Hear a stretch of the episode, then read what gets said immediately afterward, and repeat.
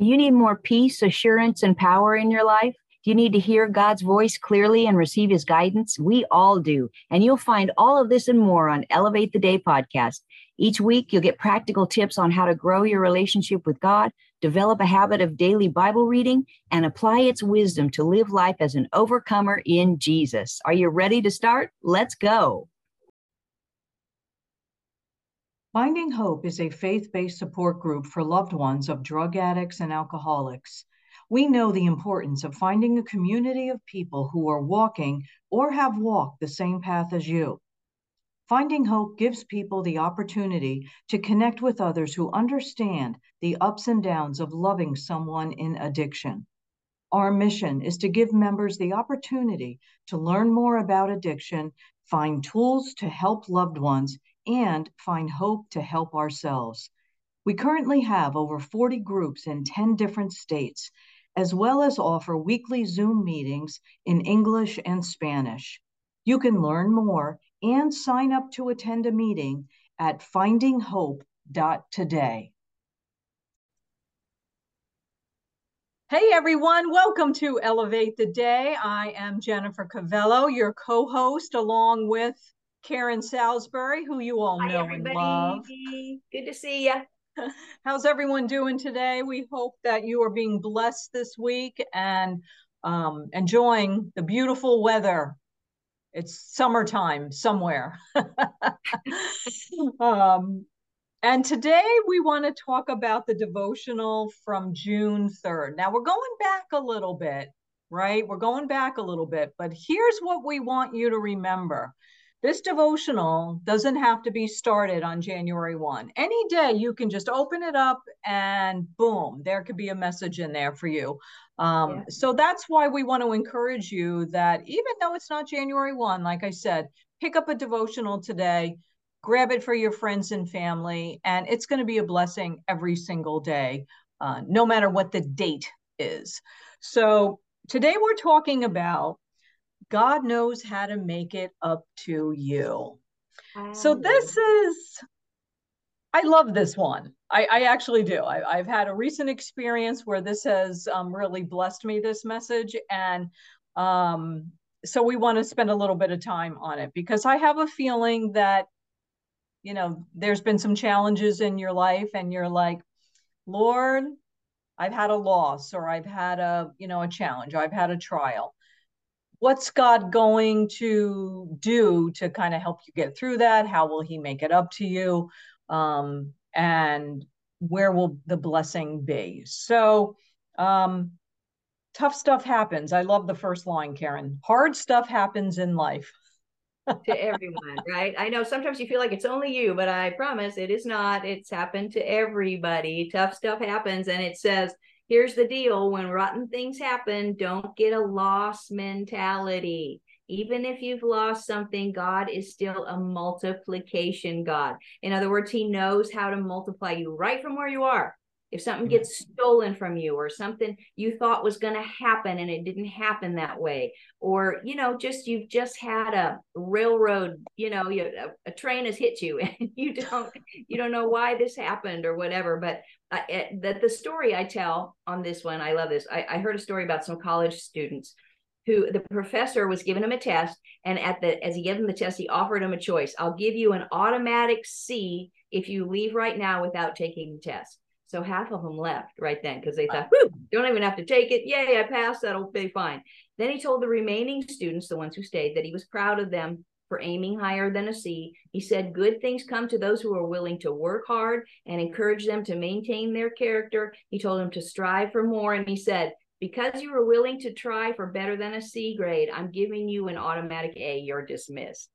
So they didn't have to take the test either, but they were ready to you know and and of course when the first students heard about that i'm sure they were mad but I think we should ask God for everything He's promised to give us through Jesus. Don't minimize the possibilities, especially if you've been through something hard. Listen, God is a multiplication God. Maybe your circumstances have changed, but your God has not. And He knows how to get you from this place to back into multiplication or even further multiplication yeah. when you turn it over to him and keep believing him. You know, um, I recently heard a, a, teaching by the pastor of my church on on one of my, and I think maybe one of your favorite uh, scriptures, Romans eight twenty eight. God works out all things for our good, and um, he was explaining it in such a way that gave me a different perspective on the word all. So um, he's Greek, so he knows all the Greek words and translations and everything. But all when when i was first thinking of the of this it was um you know i'm kind of thinking one for one or in a specific time. But he was explaining it that god works out all things for good like all throughout your whole life the whole scheme of things your whole life is going to be turned out uh, or turned into good and so we get a very time oriented mentality like, okay, this bad thing happened in January and this good thing happened in February. And, you know, kind of uh, time uh, oriented with the blessings. And the way he was explaining it is that throughout your whole life, God is blessing and orchestrating and moving on all of the different circumstances so that your whole life becomes this beautiful mosaic of blessings. And boy, it really just kind of, you know, turned it around a little bit for me that even if you don't see the January hardship turn into a February blessing, that blessing's coming. It's yeah. a promise of God. And it's going to be bigger, better, faster than anything you could have imagined, because that's the promise exceedingly abundantly above anything we can ask or think. So as long as you keep believing him. I mean, that's the thing. We have to believe this promise, which is why Jen and I always say, read your Bible, read your Bible, read your Bible. You got to know what the promise is, and then you got to decide. I'm going to believe God can get me through this. I'm going to believe He's working all things together for good. And you know, you might even say right now, "Well, it's not good, Karen. I'm not believing. I don't, I don't, I don't see it. It's not good yet." And I always say, "Well, if it's not good yet, then He's not done. He's not done working it all together for good. And it might take, like Jen said, you know, January's trouble may not turn into February's blessing, but you keep believing him, and I promise he'll work all things together for good. The other thing about that verse is you think that if he works it together for your good, it's for another person's bad. But mm. I'm telling you, I have seen him over and over and over work it all together for good. You're not just asking for you, you're asking for the whole situation. And amazingly, God can work it out for everybody's good. Amen. And and I think you raised an important point because you know if somebody hurt us, if someone stole from us, you know, or w- whatever bad thing, you know, our our flesh wants to eye for an eye, tooth for a tooth kind of thing. you know. Yes. yes. Fairness. Yes. It's not fair. fair. Yes.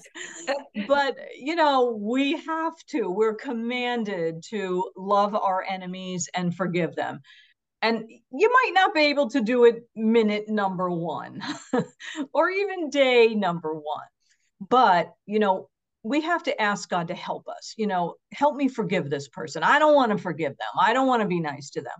You know, that's what our, you know, our flesh wants. But we know as believers in Jesus that he has commanded us to forgive and uh, love our enemies. So, you know, ask God to help you in that area. And I guarantee you, guarantee you that He will soften your heart and you will actually feel sorry for that other person because if they're not a believer, you know, that's going to pull at your heartstrings um, because they don't know about any of these blessings.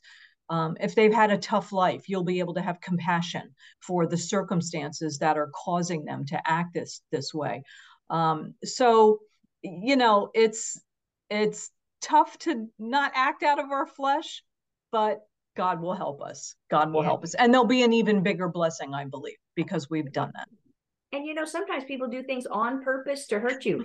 but if you master forgiveness, then it doesn't have to hurt you at all. You give them no power in your life. And and not by way of commercial, but I have a book on forgiveness. You can go to my website, KarenSalisbury.org. It's called I Forgive You, but it's written specifically for Christians because we know we should forgive, but right, it's full of miracle stories about people who uh, learned about forgiveness and got free. Forgiveness is freedom for your heart.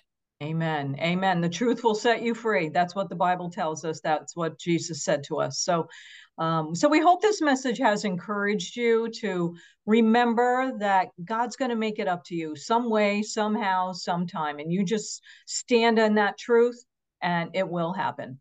So, yes. until next week, God bless you. Have a wonderful day, everyone. Bye bye. We hope you enjoyed today's episode of the Elevate the Day podcast and are encouraged to read your Bible every day.